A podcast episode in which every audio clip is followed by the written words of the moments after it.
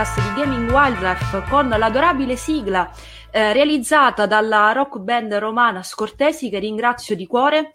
Io sono Lorena e quest'oggi eh, parliamo di un game designer, quindi questa volta non abbiamo un argomento, abbiamo deciso di sperimentare col, con i temi e, e questa volta quindi in mia compagnia ci sono Sharif. Ciao. E un ospite, un ospite che è Francesco Del Rio, che invito a salutare. Ciao ragazzi. Francesco Del Rio è, ormai l'abbiamo deciso proprio prima di iniziare la puntata, il massimo esperto di Fumito Ueda d'Italia, ma oh, insomma oh, ha anche collaborato con uh, siti, portali, insomma, della stampa specializzata come EveryEye e GameSurf e visto appunto uh, il discorso sempre più preponderante dell'autorialità del videogioco, abbiamo deciso appunto di uh, parlare di Fumito Ueda, padre, diciamo, di uh, vere e proprie icone. Cito Shadow of the Colossus, cito The Last Guardian, cito Ico. Um, e quindi insomma ci addentriamo un po' nella, nella, sua figura e capire effettivamente perché è particolare l'autorialità di Fumito Ueda e perché vale la pena parlarne oggi. Quindi io invito subito Francesco a dirci innanzitutto com'è nato il tuo rapporto con la ludografia di Fumito Ueda e poi se ci può aiutare ad introdurre meglio la figura del game designer giapponese. Allora, eh, come è iniziato? Bella domanda. Ah, aspetta, eh, visto che già il dubbio, scusate, sorpresa, in realtà a farci compagnia quest'oggi c'è anche Luca Parri che arriva in ritardo. Luca, sei già in diretta, puoi salutare? Se, non mi, se mi sente. Non mi sente, ok. Comunque c'è anche Luca Parri che prima o poi interverrà in questa puntata, ma è il bello della diretta con i vari problemi tecnici. Eh, scusa Francesca, allora ricominciamo domanda difficile, ma insomma, ri- proviamo a rispondere. Allora, io ehm, in realtà con eh, eh, Fumito Ueda l'ho, l'ho conosciuto eh, all'inverso, nel senso sono partito prima da Shadow del Colossus e poi ho scoperto Ico. Eh, un po' perché mh, ero, relativamente, ero relativamente piccolo per, per Ico perché è uscito nel 2002 Ico, mentre mh, Shadow del Colossus è uscito tre anni dopo ed ero già un po' più eh, maturo da quel punto di vista, mm. dal punto di vista anche dei gusti, eccetera. Ho, ho approcciato molte, molte, serie così solitamente, anche perché ai tempi eh, l'informazione era molto più, eh, diciamo, un po' più libera di adesso, invece qua adesso c'è, c'è molto più controllo, quindi scoprivi cose in maniera un po' più libera.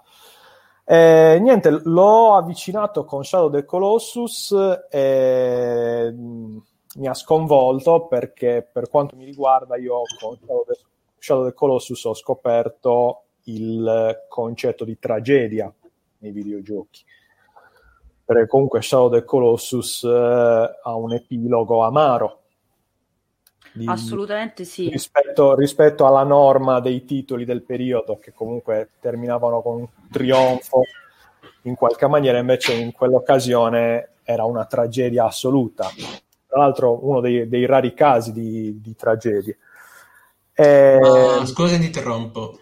Vogliamo parlare anche per chi, per chi ci ascolta un attimo di, di cosa parla of the Colossus, che, che, cos'è la trama, ma proprio due, due righe per, per far capire la particolarità del gioco. Shadow del Colossus è il racconto di eh, un, eh, è, è, quasi un racconto cavalleresco, se così si può dire, perché comunque alla base c'è l'idea di un cavaliere che vuole salvare la sua, eh, la sua lei. Il modo in cui lo fa, però, eh, è titanico perché lui ha a che fare con 16 creature colossali, appunto 16 colossi, che eh, si frappongono tra lui e la possibilità di riportare in vita la, la sua lei chiamata eh, Mono. Eh, lui è Vander, che prende, in realtà è una storpiatura appunto dalla, dall'idea di eh, personaggio errante nel termine inglese, diventa Vanda in, in giapponese e questo, eh, questo, piccolo cavaliere, che in realtà poi non è proprio un, un cavaliere vero e proprio, un ragazzo, è un ragazzo, sarà boh, sui 16 anni, 17, armato, di questa, spada, armato di questa spada magica che eh, appunto abbatte questi 16 colossi. La cosa straordinaria di questo gioco è che sono sostanzialmente 16 boss fight una dietro l'altra, eh, che tra l'altro eh, ribaltano il concetto anche di level design, perché il level design sono gli stessi boss sostanzialmente, c'è una, una grossa landa desolata da esplorare, che sono eh, è, è la particella amara di un open world ancora, sono un proto open world. Sì, anche perché il gioco, scusami se ti interrompo, doveva essere un open world, quindi insomma... Addirittura eh, inizialmente ah. concepito come un multiplayer cooperativo, peraltro. Esatto, esatto. Quindi cioè, è rimasta quella struttura poi nella macrostruttura del gioco. Certo, che sì. però anche sapendo com'è poi è stato Shadow of the Colossus, sentire un multiplayer cooperativo online effettivamente viene un po' da, da ridere. Ma in generale, allora, da questo punto di vista, Ueda è sempre stato abbastanza ardito, poi ci arriviamo. Comunque, niente, sta di fatto che Shadow del Colossus è appunto questa storia qua di questo ragazzo che cerca di salvare la sua lei e che nel percorso che intraprende per salvarla finisce con eh, corrompere irrimediabilmente la, il suo essere e mette il giocatore eh, nella posizione di dover anche riflettere su quello che sta facendo, eh, perché ad esempio una cosa singolare di Shadow of the Colossus, ad esempio, è quando abbatti un colosso non c'è una fanfara trionfante, c'è un requiem tutte le volte che ti sta facendo capire che in un certo senso tu stai facendo qualcosa di estremamente sbagliato. Eh, c'è chi addirittura ha empatizzato con i colossi vedendoli come creature eh, vive che tu sei lì a, ad abbattere e non ti senti di dover, di dover tirare giù. Io personalmente non l'ho mai percepita così perché li vedevo come appunto costrutti dell'incantesimo, messi lì in mm-hmm. attesa, in attesa di agire. Eh, anche perché molti di loro quando li approcci sono spenti e quando ti avvicini loro si accendono per difendere quell'incantesimo proibito che lui non deve usare. Però c'è chi ha avuto anche questo sentimento qua.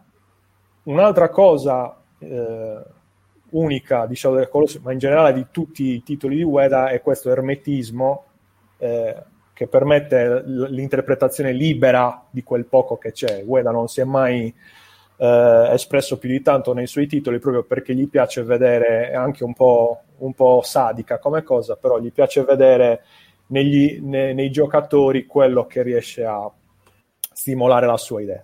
E questo certo. è Shadow del Colossus. E a me nel 2005, io nel 2005 avevo 17 anni, 18 anni, mi ha completamente sconvolto. E ho detto chi è questa persona? Voglio stringergli la mano, abbracciarla, possibilmente diventare il padrino dei suoi figli eh, o, farmi, o barra farmi adottare. E da lì poi ho scoperto, sono andato a ritroso e ho scoperto l'esistenza di Ico. E lì è stato, se prima mi aveva sconvolto Shadow del Colossus, Ico mi ha scioccato completamente.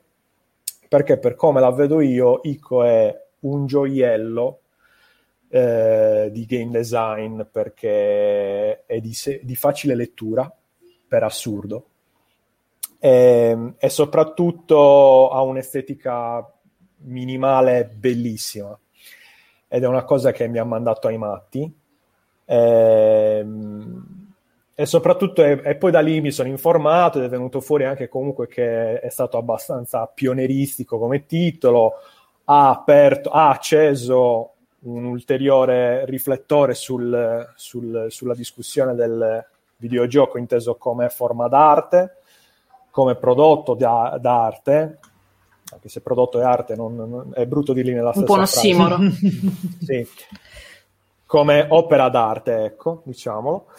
E, ehm, e, niente, poi di lì, da, lì a, da, lì in poi sono rimasto nove anni ad aspettare che arrivasse The Last Guardian, che alla fine è successo e lì, lì proprio lì è stato un, un trionfo di, di, ingegno perché per quanto mi riguarda The Last Guardian è incredibile.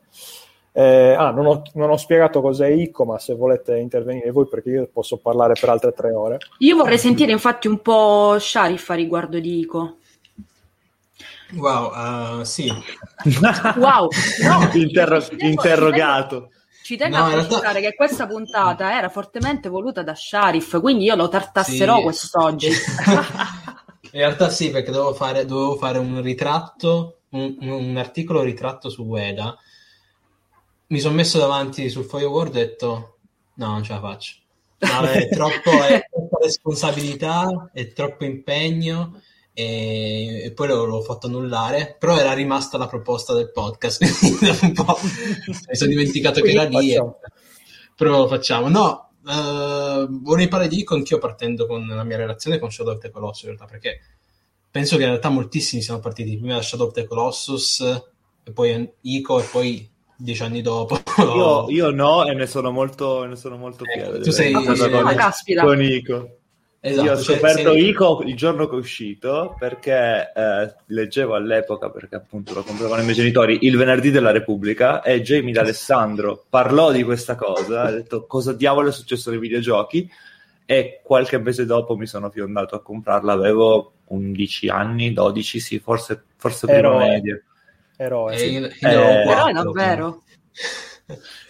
ehm, sì, questo perché? Perché Shadow of the Colossus in realtà, diciamolo, è il titolo più commerciale di, della trilogia di, di Ueda, perché mh, alla fine sono solo boss fight, no? E, e Ico e, e The Last Guardian in realtà richiedono un altro tipo di impegno, perché se Shadow of the Colossus mantiene quell'identità, diciamo, ludica di andare a sconfiggere il nemico, sei un cavaliere che deve sconfiggere tot nemici. Sì, è progressivo Ico, anche. Ico, Ico e The Last Guardian sono dei racconti più, dei racconti diciamo con matrice fiabesca, ma più, ehm, più posati, più autoriali, più delicati, mh, mm, meno interessati a divertire, ma più a raccontare un, un rapporto, una storia. Quindi mi ricordo che avevo dieci anni, andai a Blockbuster e vidi quando, ah, quando esisteva blockbuster, quando affittavano i videogiochi e, e vidi che c'era, c'era questo, questa copertina Shadow of the Colossus no? e non, non sapevo veramente che cosa fosse. Lo prendo, chiedo al commesso che cos'è, se sa dirmi, se me lo consiglia e il commesso mi ricordo mi fa guarda quello che devi fare è puntare la spada in alto andare a cercare un colosso, fine, non te lo consiglio.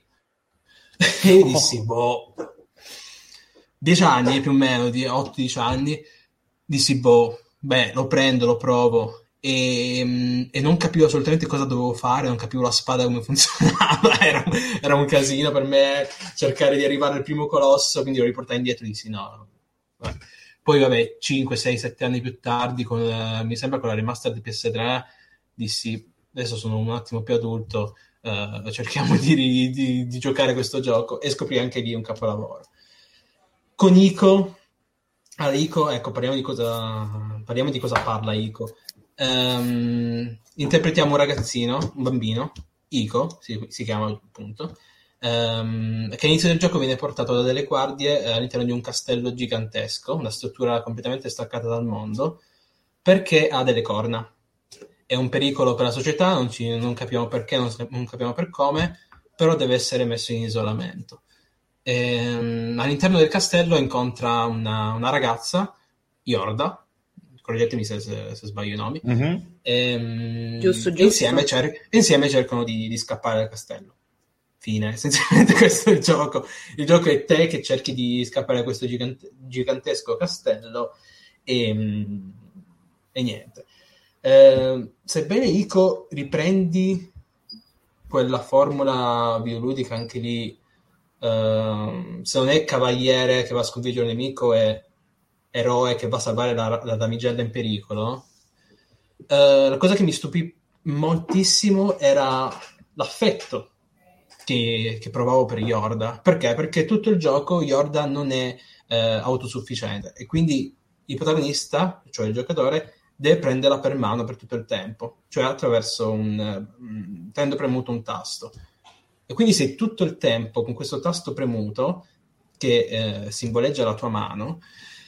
E già solo quello, in realtà, questa scelta di design di far tenere il giocatore per mano con, uh, con la coprotagonista è un'idea che è diventata influentissima nel corso del, della storia del videogioco perché dal 2001 quando è uscito, poi nel 2002 in Europa, ad oggi vediamo l'influenza di Ico in tantissime opere che vanno da Prince of Persia, ma anche della eh, per dichiarazione di, dello, stesso, stesso Trackman. Adesso io non, non sono bravissimo con, per quanto riguarda la storiografia del videogioco, ma penso se fosse uno dei primissimi giochi di coppia, nel senso di dove sei, siete in due e dovete fare qualcosa. Adesso non, correggetemi se sbaglio. Almeno per la scena 3D sì. Sì, mm. sì, sì. Per la sì, scena sì. 3D sì. Perlomeno anche per come era, cioè, per come era centrale quella meccanica, peraltro. Esatto, cioè, più che un discorso di primato, secondo me, un, cioè, primato assoluto è un primato nel senso strettamente ludico, perché sì. non, credo, non credo ci sia niente di precedente che riuscisse e volesse anche, perché bisogna anche volerle le cose prima di riuscire a farle, inserire un personaggio non giocante come elemento fisico di game design, perché alla fine è quello. Un personaggio che non è utilizzabile direttamente dal giocatore, ma che è fondamentale per tutte le meccaniche. Ma infatti... È tra l'altro dinamico, peraltro esatto. dinamico, cioè certo. un elemento dinamico. Ma infatti, scusate se mi intrometto, ma un attimo anche qui, momento annuncio, uno dei, dei, miei ultimi contributi per Glitch è proprio un elogio del duo videoludico, quindi della doppia, del, de, dei doppi protagonisti nei, nei videogiochi. Io Icolo viene citato per, proprio perché è effettivamente uno dei capistivi di questo concetto appunto del duo, che poi proprio eleva la, anche la caratterizzazione stessa dei, dei, due, dei due, personaggi. E quindi sicuramente in tal senso Ico ha un'influenza importantissima. Vai, poi anche il modo in cui no, figurati, anche il modo in cui lo fa perché in realtà tutti i giochi di Ueda sono praticamente muti, non, mm-hmm. si, non c'è mai una comunicazione verbale, ma tutto è mh, mm, portato sul piano dell'interazione. E farlo nel 2001 um, ehm, in realtà fu molto avanguardistico, cioè sia Ico che Shadow of the Colossus sono due videogiochi estremamente avanguardistici e The Last Guardian riprende eh, l'evoluzione di Ico cioè, dal punto di vista perché vabbè, abbiamo parlato di Ico, Shadow of the Colossus parliamo anche di cosa parla The Last Guardian. Eh, se vuoi farlo te Luca che sì, allora eh, The Last Guardian secondo me in un certo senso sta nel mezzo eh, a livello concettuale perché da un lato abbiamo i mostroni giganteschi che diventano essi stessi level design vero e proprio di eh, Shadow of the Colossus, dall'altro abbiamo il concetto di coppia e di eh, portarsi dietro qualcosa o qualcuno fisicamente. Quindi credo che eh, quando è stato annunciato all'epoca, nel 2008, eh, sia stato un po' quello il significato che voleva far passare um, Fumito Ueda con i primi trailer, ovvero sto cercando di creare una summa di quello che ho detto nei giochi precedenti.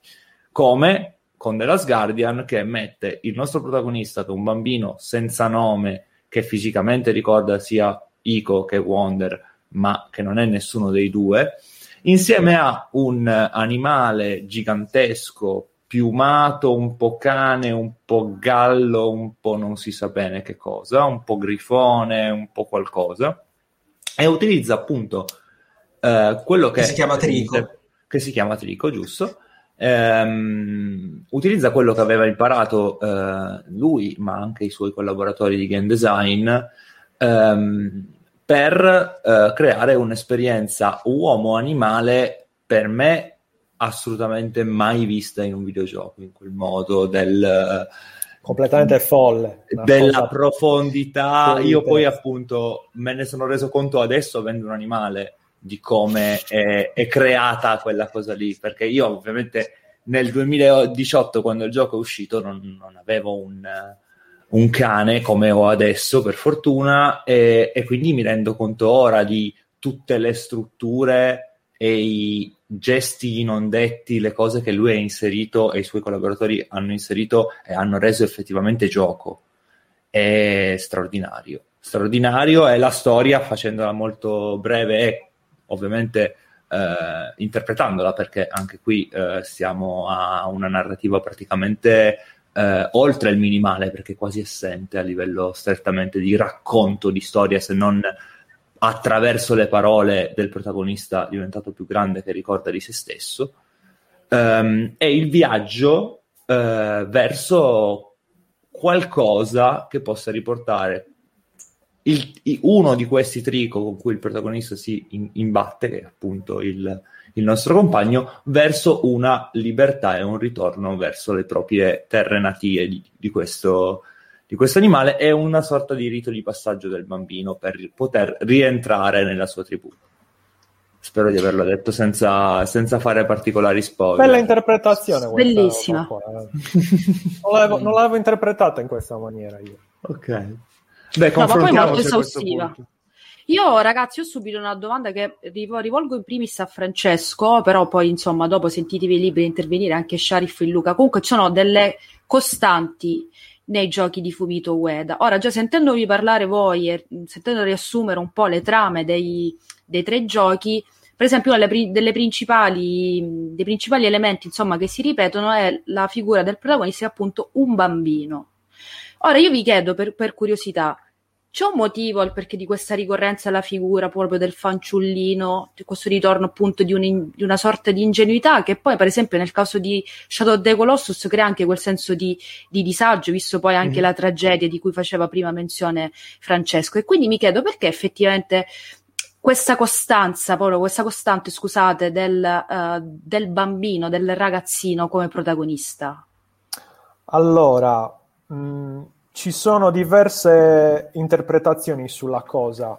Una è che eh, il bambino, in quanto tale, porta te ad immedesimarti nel, nel tuo io bambino, ovvero ti, ti fa regredire a una condizione dove la tua sospensione dell'incredulità è molto più forte di quella da adulti dove tu ti fai molte più domande, analizzi più cose, vedi molte più incongruenze. Lui invece, attraverso quella, eh, la figura del bambino, lui ti porta al livello del bambino e in quella maniera lui eh, gioca molto sulla tua psicologia e cerca di sbloccare in te la meraviglia che ha un bambino mm-hmm. nel, nei confronti di quelle storie lì. E, e lui attraverso questa cosa qua si permette delle licenze poetiche molto, eh, molto ampie, crea dei contesti assolutamente surreali dove però tu non stai lì a fermarti a, a farti delle domande. Perché sono qui, cosa ci fa, cioè quelle sono cose che ti vengono dopo a titoli di coda, quando appunto la magia è terminata e tu ti risvegli, allora inizi a farti le domande, ma nel durante tu la vivi, vai dritto per dritto e stai al suo gioco. Questo è uno dei fattori. Un altro dei fattori è personale relativamente alla eh, figura di Ueda, eh, dove lui ha raccontato più volte che lui cercava di innanzitutto di eh, creare giochi che piacessero a, a, a, se stesso. Quindi lui si rivolge al suo bambino interiore quando, quando sviluppa, Dio lo benedica. E, e soprattutto lui attinge dalle sue memorie di bambino. Se infatti guardiamo uno dei fili conduttori dei, dei, dei tre titoli che lui ha tirato fuori, c'è questo, uh, questa, questo setting bucolico, comunque c'è sempre una ricorrenza uh, della natura mo- mo- molto uh, diffusa nei, nei, suoi cose. Perché? Perché lui eh, attinge dai suoi ricordi di bambino, lui aveva una grande passione per gli animali, era una, una di quelle generazioni eh, antecedenti al, al, boom del cemento di, del Giappone, quindi aveva ancora la possibilità di giocare in cortile, catturare insetti, un po' come è successo con eh, eh, Tajiri Satoshi che ha tirato fuori i Pokémon. Pensando, pensando, ai suoi ricordi di lui che andava a catturare gli insetti, alla stessa maniera, ad esempio, lui ha concepito Trico ripensando ai rapporti che aveva lui con i suoi cani, con i suoi gatti, con gli uccellini che aveva, che aveva da bambino, eccetera, eccetera. Ha combinato queste cose qua, ha detto questi sono ricordi belli, rendiamolo, rendiamo, traiamone qualcosa di bello da questo bello. E queste, queste, sono le due cose che fanno. E poi in generale c'è appunto anche le, le, le, un terzo fattore, questa creazione di, c'è questa eh, sensazione di fragilità nei confronti del, eh, del contesto in cui sono immersi i personaggi, piccoli contro grandi o piccoli contro eh, potenti nel caso di Ico, perché comunque lì non ci sono grosse... Il, il, castello come struttura può essere considerato come un colosso. Sì, sì in effetti eh, ha senso, sì. Eh, però sì, comunque ecco, in generale c'è questa volontà di creare un contesto eh, anti-eroistico, no? perché beh, solitamente siamo siamo circondati di personaggi caricaturali, super potenti, super carismatici, super tutto. Lui invece ha scelto in, in un certo senso gli ultimi, i più, i più, banali, i mediocri in un certo senso. E questo però rende le sue avventure assolutamente eh, immersive. Ecco. Chiaro. Bellissima, bellissima risposta. Io sinceramente ascoltandoti anche il riferimento proprio di questi animali sia del rapporto con la natura che effettivamente mi veniva in mente anche mh, Shigeru Miyamoto per l'invenzione di Zelda, per del, del, proprio del setting. Lui pure è stato ispirato dalla campagna in cui giocava da bambino, quindi abbiamo anche questa, ricor- proprio questa ricorrenza del, della campagna, del mondo rurale, che effettivamente ritorna in game designer di una certa generazione. Però ecco, a me veniva in mente, non so se sbaglio, mi ricorda un po' anche i film d'animazione dello studio Ghibli per, per certi mm-hmm. versi. Assolutamente, sì, c'è assolutamente. un sacco di influenza. Basta vedere. Basta ved- oh, scusa, fa- andate voi se no vai, vai, vai, vai, No, no, no io su- super brevemente. Secondo me, tu l'hai detto prima inavvertitamente, ma secondo me in modo molto preciso. Hai parlato di, di Pascoli e di Fanciullino indirettamente. Secondo me, per come si esprime su certe cose italiane, specificatamente italiane, nello specifico De Chirico, ma mille altre cose, perché eh, dire che Ico non potrebbe esistere senza ehm, appunto tutta l'arte, l'arte metafisica italiana è evidente, perché parla proprio con lo stesso Beh. tipo di estetica. E quindi io credo che inavvertitamente, ma in modo abbastanza percepibile, quella cosa lì dell'appunto del poeta che riscopre se stesso attraverso la propria infanzia sia un po' un tema, ma non sia solo un tema per, per Ueda, ma anche per, per Tajiri, per, per Miyamoto. Non so se nessuno di loro, Ueda penso proprio di sì, gli altri non lo so, ma credo che appunto un, un, piccolo riferimento pascoliniano ci sia in un certo senso, se vuoi. Sì, io, io, ne sono convinto lo stesso, sono assolutamente d'accordo su questa cosa. Almeno, almeno credo, che, credo che, conoscendo gli interessi e come Ueda si approccia a un certo tipo di letteratura, specificatamente a quella europea, specificatamente di quel periodo lì, credo che almeno quella cosa lì la conosca.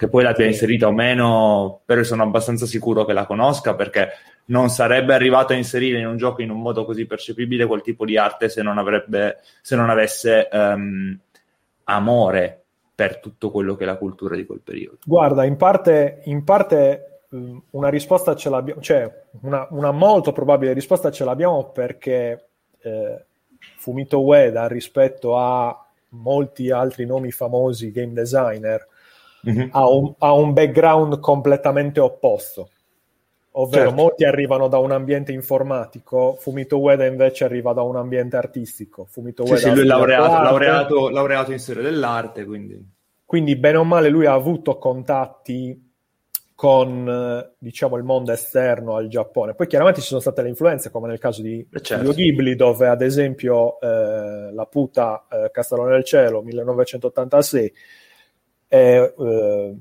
palpabile in, in, specialmente in The Last Guardian nella parte finale è, lì è pieno di riferimenti alla puta ma in generale sì, poi sì, i due bambini i riferimenti studio, allo studio Ghibli si perdono. Anche perché nell'86 lui aveva ha fatto 51 anni avantieri. Aiuto. Aspetta allora c'ho la pagina Wikipedia ne aveva 16 ne aveva ok. 16. Ne aveva 16 e quindi sei nell'età giusta per rimanere folgorato a vita e, e, e farti ispirare da, e in, quelle, in, quell'età là stai consolidando tue, i tuoi riferimenti stilistici che poi ti accompagneranno per il resto della tua vita sostanzialmente. Certo. Quindi ci siamo. Quindi sì, io sono assolutamente convinto che lui abbia avuto anche quelle influenze là a livello artistico proprio per il suo background. Ci sta assolutamente. Io vado con un'altra domanda un po' polemica questa volta, eh, voglio sentire Sharif. Ah, ok, vai, cioè vai, prego, prego, così mi tengo calda poi per la prossima domanda. no, sempre su, sull'aspetto del bambino, che secondo me c'è anche un tentativo uh, parodistico dell'eroe classico, perché um, Inico ti mette nei panni di un bambino che, non, che, che combatte con una spada di legno, che ha un mhm. elmetto, mm-hmm. è, è, come se, se prendesse in giro il ruolo del dell'eroe classico, la, la, spada fa così, cioè la tira proprio a caso, non è, non, non è assolutamente un guerriero. Eh, Shadow of Colossus c'è questa figura del cavaliere, dell'anticavaliere, cioè il cavaliere che pensa di essere un eroe, ma in realtà è, è, è, è tutt'altro, una, una persona sì, che, che poi inver- inverte il classico tema della titanomachia, anche se vuole, eh, in esatto, questo senso. La romanticizza, gli fa tutta una serie di cose. E, The Last Guardian ti mette nei panni di un, uh, di un bambino che è inerme di fronte ai nemici, perché la cosa importante di Last Guardian è ricordare che oh, lo rende anche abbastanza ostico a livello di eh, ricezione del pubblico, è il fatto che quando ci sono i nemici tu non puoi fare niente, giocatore, devi, devi lasciare combattere il tuo compagno gigantesco perché è l'unico in grado, che, è l'unico in grado di attaccare. E quindi ci sono, io mi ricordo all'epoca che mi rimasi anche stupito, perché nel 2016 vedere un gioco AAA dove il, protago- dove il giocatore per le sezioni di combattimento non può fare niente, deve solo scappare. Deve lasciare poi tutto a, a malapena spintonarli, poi a malapena esatto. spintonarli e saltargli sulla schiena per quindi fargli perdere l'equilibrio, peraltro. Quindi manco... C'è sempre anche questo tentativo, secondo me, di ribaltare il ruolo dell'eroe anche in relazione al protagonista videoludico. Non, non saprei. Questo no, no, una bella osservazione, assolutamente. Ora, comunque, mezz'ora veramente che elogiamo Ueda e le sue caratteristiche. Però, a conti fatti, perché non si parla di Fumito Ueda nei termini in cui si è parlato e si parla, per esempio, di, di Hideo Kojima? Cioè, cos'è, secondo voi, il, i, quali sono i motivi per cui Fumito Ueda rimane un po' anche questa figura a metà tra il sacro e il, e il dimenticatoio, cioè siamo proprio agli estremi. E tu dici che o non se ne parla proprio oppure è talmente inattaccabile che... Sì, ora, credo in parte forse Sharif prima appunto parlando di The Last Guardia parlava della difficoltà di ricezione del pubblico. Ritenete che questo sia uno dei motivi principali? Andiamo, prima volevo sentire appunto Sharif, poi Luca e poi Io Francesco. rispondo con prego, prego. Come? E rispondo con una frase che eh, banalmente sono noiosi. I giochi di Ueda per il grande pubblico, Ico e Last Guardian soprattutto, sono noiosi. C'è un pubblico abituato a sparare tutto il tempo, saltare tutto il tempo, si trova davanti a Ico e Last Guardian... Eh, un po', un po', di difficoltà c'è, è una, è una risposta cinica, però mh, mm, mi sembra anche quella più, mh, mm, più azzeccata perché non a caso Shadow of the Colossus, che ripeto, ha quel tipo di sistema più completamente più ludico, basato su, sull'azione, è quello che è più acclamato dalla critica, è quello che ha ricevuto il remake, è quello che comunque se ne parla sempre, sempre di più. Ico e The Last Guardian, soprattutto, che è, che è l'ultimo che è uscito, sono, sono, abbastanza dimenticati, almeno se questa è la ricezione che ho dal, dal panorama. Passo la parola agli altri. Io vedo, li vedo proprio sconsolati gli altri. No, allora in realtà vai, vai, vai, Lu, vai Lu. Allora, no, io sono meno cinico ma molto più triste rispetto a Sharif, nel senso che per me il problema è anche la parte diciamo più bella dei lavori di Fumito Ueda, ovvero il fatto che fondamentalmente sono giochi colti, non per persone colte, ma giochi colti. E quindi Um, sono giochi dove un certo tipo di raffinatezza viene lasciata da parte per portarne dell'altra, ovvero non c'è mai quella precisione arcade perfetta del gameplay dove tutto è al suo posto dove dovrebbe stare, ma c'è tutta una serie di cose che forse sono poco videoludiche per un certo tipo di pubblico ed è giustissimo che sia così. E quindi credo che il problema principale, che è anche il più grande pregio per quanto mi riguarda, è che sono fondamentalmente giochi colti che hanno eh, fatto della voglia di lasciarsi dietro determinate cose per averne delle altre all'interno del videogioco del loro autore il punto cardine. Questa cosa qui è un compromesso che secondo me ed è giusto che sia così, non tutte le persone vogliono fare. Io invece vi offro anche un'altra prospettiva che mh, nasce dall'osservare, da fare un identikit di Ueda, mm-hmm. ovvero del perché, perché questi titoli, cioè perché in generale l- l'operato di Ueda non ha attecchito. Andiamo a vedere anche Ueda.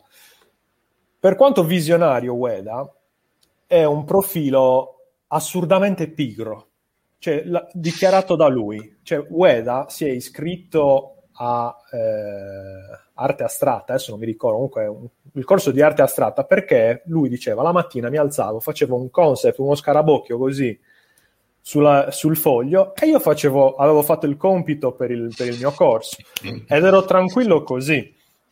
E, e questa è una, è una, cosa che è, è, cioè, è cronica, te la porti appresso per tutta la vita, se sei pigro, sei pigro in tutto. Ehm, e quindi secondo me quello l'ha eh, combinato anche al fatto che lui è assolutamente visionario, cioè lui è, lui è stato in grado di dire no, The, The Last Guardian non lo fa, cioè The Last Guardian noi abbiamo visto il trailer nel 2008, ok, mm-hmm. il gioco che abbiamo giocato al netto di qualche sacrificio minore è quello, cioè lui non ha sacrificato un H del concept eh, principale del titolo lui è, lui è, stato in grado di dire no, aspettiamo fino a quando la tecnologia non mi permette di fare quello che voglio. Questo combinato con la sua pigrizia di certo non aiuta la carriera di un game designer, dove in teoria dovresti essere prolisso, avere mille idee, ingigantirti fino a, a, a poterne esprimere quante più puoi.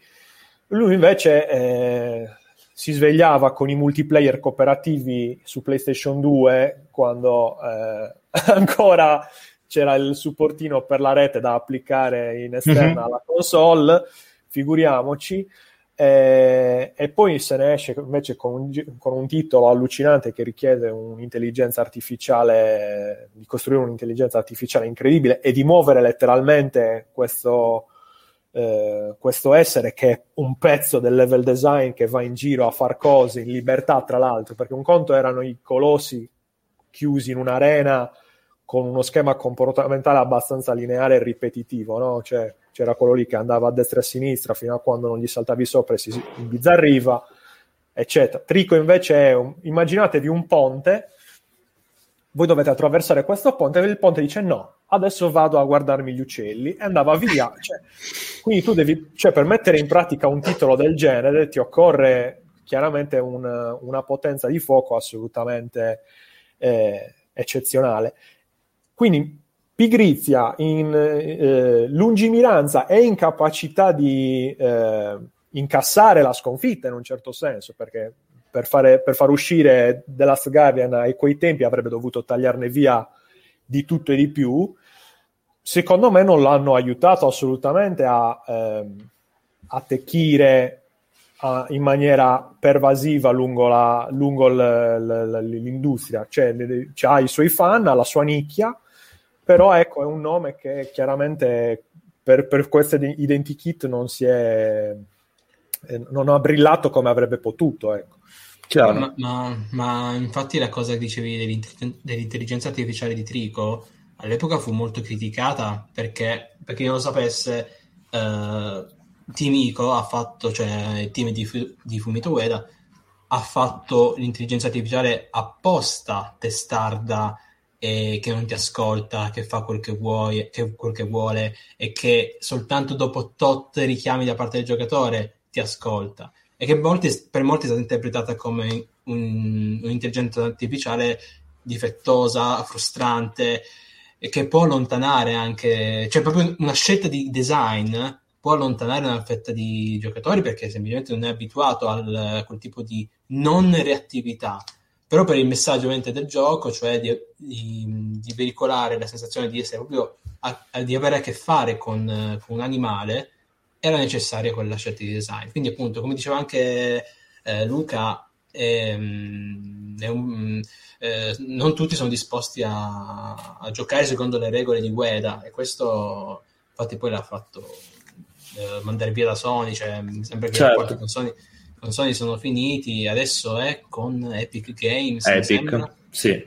Ha stretto sì. un rapporto di collaborazione con Epic Games da quando esiste Game Design dal 2016, perché appunto T- T-Mico è stato smantellato nel 2015 quando lui era assegnato le dimissioni da Sony e uh, lui ha poi fondato un, uno studio indipendente che adesso ha un patto di esclusiva in collaborazione con Epic, non si sa ancora in che, in che termini, però la distribuzione è del, dell'azienda di Sweeney. Ma poi a questo punto cosa vi aspettate per, futuro, per il futuro di Ueda? Ma Così, io sono super curioso perché insieme a lui ci sono gli altri miei due game designer preferiti coinvolti nella stessa operazione commerciale, che sono Sam Lake da una parte e Art Jensen dall'altra, quindi insomma... Io onestamente non so cosa aspettarmi, un po' perché innanzitutto bisogna capire dove uscirà questo titolo perché, no, perché cioè, da una parte potrebbe, uno potrebbe dire multipiattaforma, ma non è, neanche, mm-hmm. non è neanche scontata come cosa, non è necessariamente... Ma risposta. io non credo che ci sarà l'esclusiva di Epic Store, non credo che... No, non però, credo nemmeno ecco, io.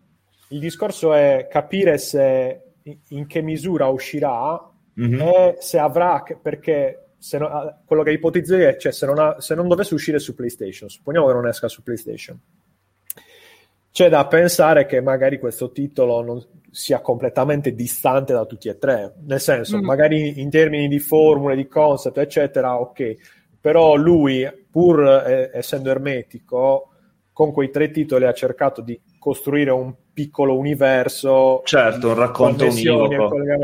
Dal momento che adesso lui non è più sotto l'ala di Sony, sostanzialmente potrebbe ripartire da capo e fare qualcosa di assolutamente diverso anche se gli int che ha dato da, dal 2016 a oggi fanno presagire che le formule siano sempre quelle, perché lui comunque ecco, oltre, oltre a essere una persona pigra, però è anche una persona molto parsimoniosa e non spreca assolutamente niente. Ma perché lavorando in, lavorando in, sottrazione funziona sempre così, cioè quando lavori sempre sull'assottigliamento e sul minimalismo e sul togliere, diventi anche da un lato pigro, come dicevi tu, ma dall'altro anche parsimonioso, no? Quindi, sì. quindi, è tutto coerente rispetto a quello che vuole Tu conta fare. che il, i pipistrelli che noi vediamo in The Last Guardian è, un, è codice, è codice compilato di ICO che lui aveva scartato. Cioè, quei pipistrelli sarebbero dovuti apparire su ICO, non li ha usati, li ha usati per The Last Guardian. Lui ha, ha, ha usato un sacco di idee vecchie, c'è cioè un DVD che io custodisco gelosamente, che è un, un DVD di video promozionali che usciva in Giappone assieme a Shadow the Colossus, dove per l'appunto si chiama Nico. Forse dopo, se mentre sta intervenendo uno di voi, lo prendo e ve lo faccio vedere. Sta di fatto comunque c'è un, c'è un primo. Eh, prima, un primo video in CGI che lui aveva confezionato da solo, tra l'altro, se non ricordo male, che era un primissimo pitch di Ico, dove si vede un bambino che non ha le corna, la, la, la ragazza ha le corna e soprattutto ha sulle braccia gli stessi tatuaggi che poi appariranno nel bambino di The Last Guardian. Hmm. Quindi in sostanza lui ha sempre, lui ruota sempre intorno a quelle cose lì. The Last Guardian in quanto tale, come diceva Luca, è la summa di, eh, degli elementi di Ico e Shadow del Colossus, cioè il Trico è Yorda, Agro e un colosso messo assieme. Eh, se lasci il bambino di, di, The Last Guardian in pausa si muove alla stessa maniera di come si muoveva Yorda, cioè rimane lì impalato, si guarda intorno, eccetera, eccetera, però le, le movenze sono le stesse. Eh, i, i, colori che lui usa sono gli stessi, eccetera, eccetera. Molti degli asset che lui ha sfruttato lungo le, le trilogie ci sono delle ripetizioni, delle ricorrenze e attraverso anche questo uso parsimonioso e un po' pigro, diciamolo, lui comunque ha creato dei, delle connessioni e su questo ci ha giocato molto, poi nella, nel suo ermetismo non ha voluto chiarire nulla, però ecco si è creato questo universo qua e il nuovo prodotto che non si sa se uscirà, dove uscirà, non è detto che sia necessariamente connesso, quindi io non ho la più pallida idea di cosa aspettare. Sì, tu Sharif cioè... zero proprio, zero fantasia. Ah, allora io, pe- io penso uh, che andrà a ricadere più nel, in quello che oggi potremmo definire il genere indie, diciamo, mm-hmm. perché se ci pensate, mh, mm, poi l'influenza di, di Ueda si è fatta molto sentire nel, nel, panorama indie perché è quello dove appunto ci sono meno spese, hai bisogno di vendere meno copie, quindi magari quel tipo di design più, più ricercato lo puoi riproporre in produzioni dalla, mettete al costo molto più basso. Io penso che andrà verso questa direzione. Adesso non so con Epic se ha un tipo di budget da AAA, non credo. Non penso proprio. Eh, quindi, visto che insieme a lui c'è anche un altro studio indipendente che è, come ha detto mm, Luca, il Playdead di, di Jensen. Quindi penso che andrà verso quella direzione, ma questo è una bellissima notizia perché significa quindi tantissima libertà creativa di fare quello che, che vuole. Eh, ma soprattutto, soprattutto, anche un pubblico di riferimento che magari è più pronto ad accettare poi le a sue opere. Certo. No, perché effettivamente quando prima parlavate, cioè io mi, mi, mi, trovo d'accordo con tutte e tre le motivazioni che avete dato sul perché Ueda comunque non sia una figura proprio in, iconica come per esempio è un, un Kojima, diciamoci la mm-hmm. verità nonostante sia ovviamente diversissimo, parlando di game designer giapponese, soprattutto in Giappone c'è insomma questa figura autoriale, ecco, Ueda ancora arranca, è difficile vederlo. Io per esempio, lo, lo dicevo prima, lo, l'ho confessato a Francesco prima, io la mia esperienza con, la produz- con la, le opere di Ueda, la trilogia di Ueda, eh, riguarda solo Shadow of the Colossus, sia l'opera originaria del 2005, poi il remake del 2016. Io l'ho giocato proprio nel 2005. Cosa? 2018 il remake di Blue Ah, grazie, scusami. Uh, l'opera originale l'ho provato proprio, l'ho giocato proprio nel 2005. Io ammetto che all'inizio, quando ho avuto quei comandi e soprattutto quel mondo di gioco molto etereo, molto indefinito, mi, nel senso sarei troppo volgare, però ho detto ma che è sta cosa? E quindi insomma non, non, l'ho, non, detto, non, non, lo capivo.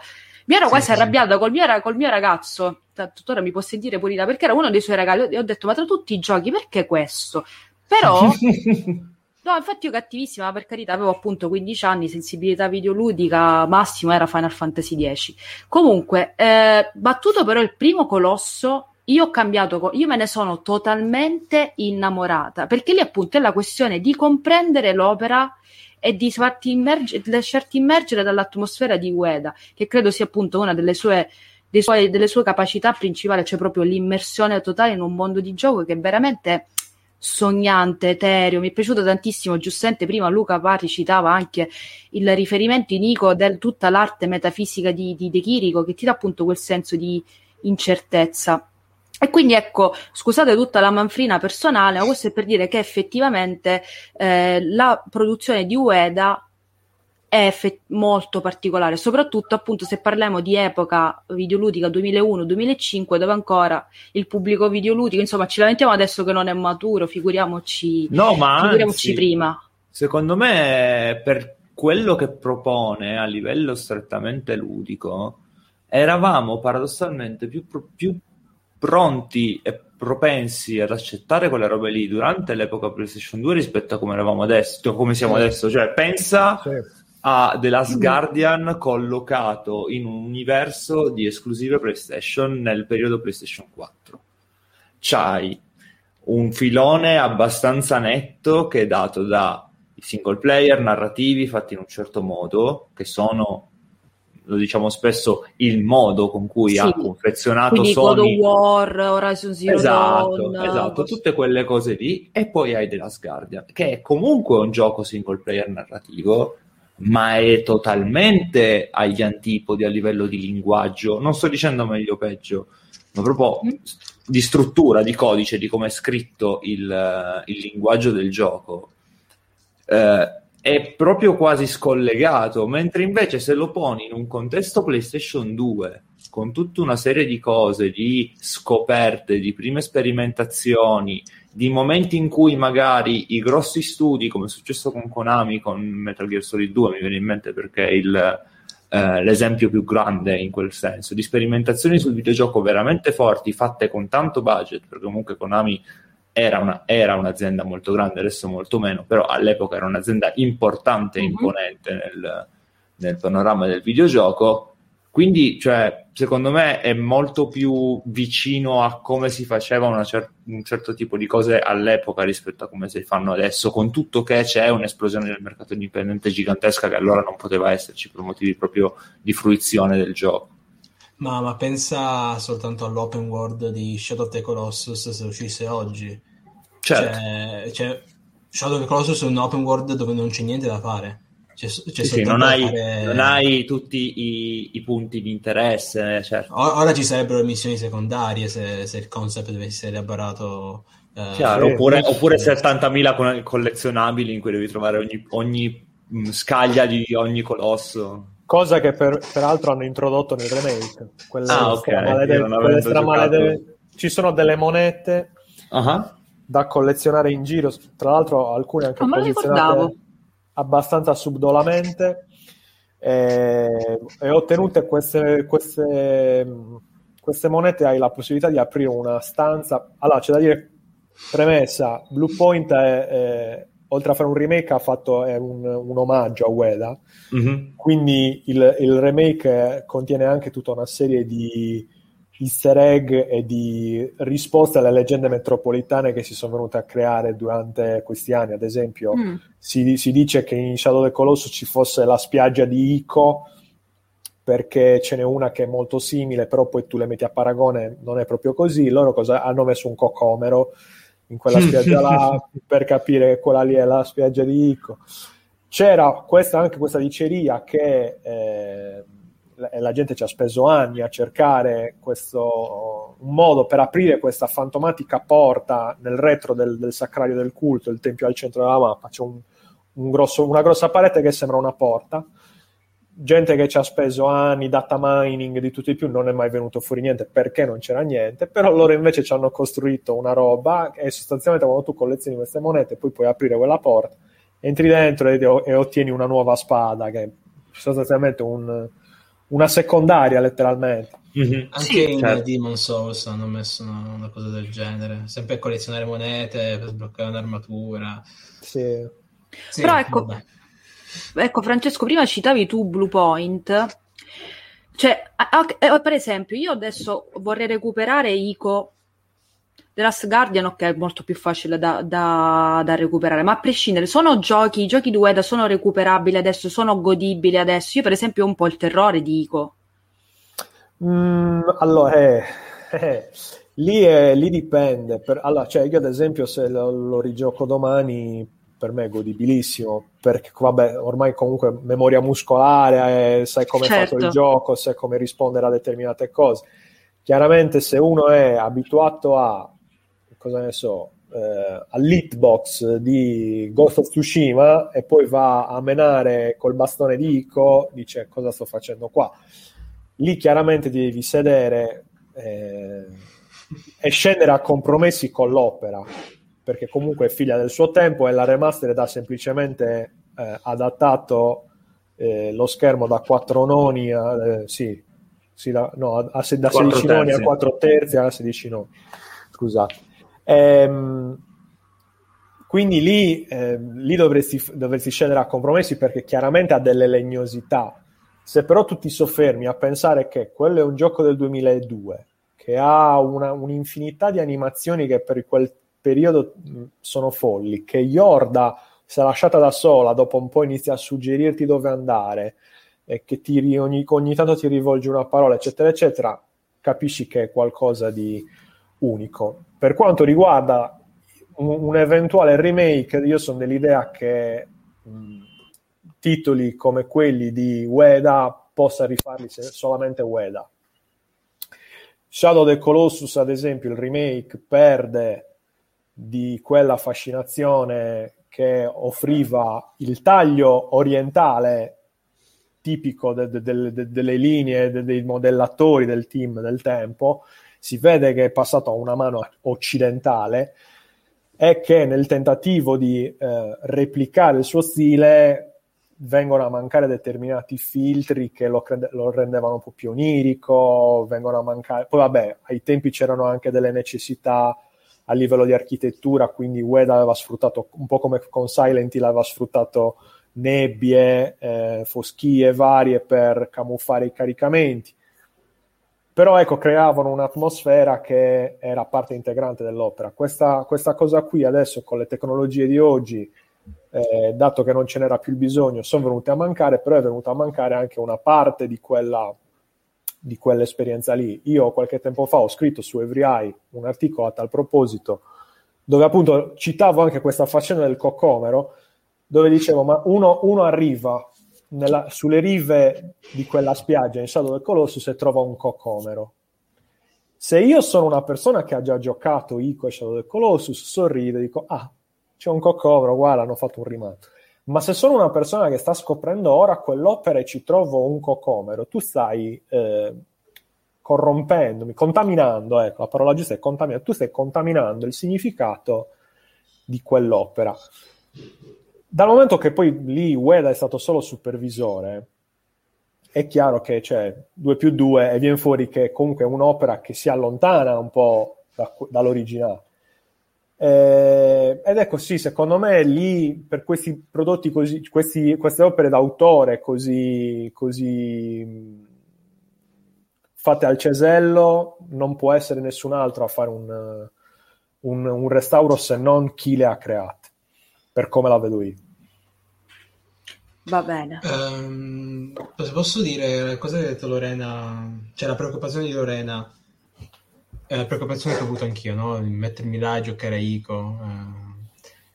Ma um, il mio approccio, devo dire che forse è uno dei, dei pochissimi dei autori di, di cui, um, uh, di, con cui ho questo approccio, è appunto quello che per esempio ho con, nel cinema quando devo guardare un film uh, di Tarkovsky o di Kurosawa, quindi di un autore talmente gigantesco e con degli intenti talmente alti che so già che non è che mi devo divertire, non sto guardando Avengers, ma so che eh, devo cercare di farmi, di, devo cercare di ricevere quel tipo di storia che vogliono raccontarmi. E quindi una domanda che faccio, mm, che faccio tutti quanti, perché io ho questa idea di Ueda nella mia mente questa, ce l'ho messo sul piedistallo e penso che sia proprio mh, mm, una di quelle, quelle poche figure all'interno dell'industria che si può definire autore, non soltanto nel senso di persona che fa opere, ma proprio di mh, mm, come si intende nel cinema, quindi presente il film d'autore, quindi qualcosa che eh, ha zero intenti, quasi, quasi zero intenti commerciali e tutti fini fini artistici. Secondo me è difficile trovare un'altra figura come, come Ueda, perché per esempio Kojima, no? se è fatto il nome di Kojima prima, che tra parentesi con Death Stranding, eh, secondo me è l'unico erede di quel tipo di prospettiva che diceva prima Luca su eh, giochi che si distaccano da quel tipo di, es- di matrice di esclusive Sony, no? Esatto, anch'io mm-hmm. ci pensavo infatti prima. E infatti sei visto fatto bene a citarlo. E infatti, infatti, è andato malissimo, cioè non malissimo, però è andato abbastanza male. Non penso che collaborerà ancora con Sony, però vabbè, eh, vediamo lì, vediamo poi che succede. Ehm, quindi Kojima in realtà per molto tempo della carriera ha fatto una saga che ha venduto milioni e milioni e comunque abbastanza blockbuster. Il nome di Kojima è più paragonabile a Spielberg, se proprio vogliamo. Mm-hmm. Ma Ueda, proprio nel panorama AAA, io non riesco a paragonarlo con, eh, con, nessuno, perché è proprio quel tipo di autore che dici è uscito un nuovo film di, boh, appunto, Tarkovsky, cioè non, sì, sì, non, sì. non sai, non, sai che dire, non sai come approcciarti, perché sai già che quando esce e lo vai a vedere stai vedendo qualcosa che, che già entrerà nella storia, secondo me. Cioè, quindi... Eh, Pur non essendo una roba trasversale, perché come, come, esattamente come Andrei Tarkovsky, anche Ueda ha questa cosa di essere, come dicevamo prima, non un successo di critica e pubblico assoluto, no, come potrebbe è. essere Spielberg, soprattutto su certe cose, e Kojima su certe altre. Eh, il paragone con, con Tarkovsky è zeccatissimo, e anzi, io credo proprio che il cinema est europeo con, con Ueda c'entri molto, quindi Tarkovsky, Belatar, tutta una serie di cose. Sì, non volevo fare un paragone stilistico. No, secondo me, secondo me sia, sia, stilistico che di intenti, nel senso che il, è anche di approcci con cui le persone che vanno a giocare o vedere queste, queste opere d'arte o prodotti che siano ehm, approcciano in modo molto, molto simile, nel senso che appunto, come dicevi te, eh, se vado a vedere un film di Tarkovsky mi aspetto delle cose, se vado a vedere mh, a giocare un, un, gioco di Fumito Ueda probabilmente mi aspetto delle cose simili a livello di intenti, poi magari no, non sto dicendo che Tarkovsky e, e Ueda parlino allo stesso modo, anzi ci sono delle differenze gigantesche, però credo che il paragone col cinema est europeo sia calzante. Un'altra cosa abbastanza rara è che, mh, a proposito di autorialità, è che Ueda è letteralmente il creatore del suo gioco, nel senso, mentre in, altre, in altri contesti l'ideatore ha buttato giù il concept e poi anche il resto del team ha contribuito a renderlo tale. Con Ueda non, non è successo, perlomeno mh, nei tre titoli finora usciti non è mai successo perché il team che ha sempre lavorato con lui ha lavorato per dare forma all'idea di Ueda. Ci sono state, vabbè, sicuramente qualcosina a livello interno in grado di fattibilità, spe- specialmente adesso mi, mi, sfugge il nome del, del, producer che ha sempre affiancato Ueda, che è lo stesso che gli ha detto no, non possiamo ottenere 48 colossi, tagliamoli per favore. eh, però ecco, c'era questa... Eh, questo approccio del team dove noi siamo il team che diamo una mano a Ueda a dare forma alla sua idea, non è un'idea collettiva. Un'altra cosa è che poi Ueda è uno di quelli che non è che dice oh, ho avuto un'idea, fatela, è oh, ho avuto un'idea, fatela, non, non, mi sta piacendo come la fate, spostatevi, la faccio io. Ad esempio, l- lo schema finale di, uh, Shadow, di, di The Last Guardian è completamente disegnato, modellato, eh, il level design concepito da lui, tutto fatto da Ueda. La parte finale della torre è tutta fatta da Ueda.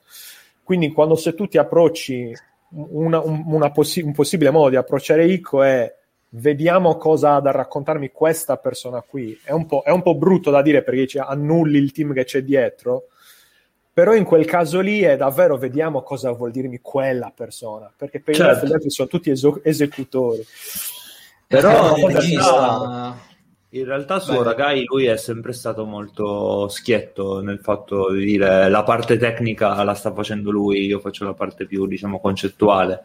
Eh, infatti in game design sono entrambi i, gli amministratori delegati, cioè i, i, nomi che compaiono come amministratori delegati di, di, di Gen sono Fumito Ueda e Gigio Ragai, a, sì. a mettere proprio la chiusa du, delle due persone, l'animo artistico e l'animo invece più strettamente tecnologico del, della questione. Pur essendo appunto, come dicevi te, è percepibile che ci sia una persona molto specifica dietro a tutto, che, che fa effettivamente non solo che dirige come potrebbe fare ehm, appunto Hideo Kojima, come fa Sam Lake, una serie di personaggi che sono venuti fuori anche oggi parlando.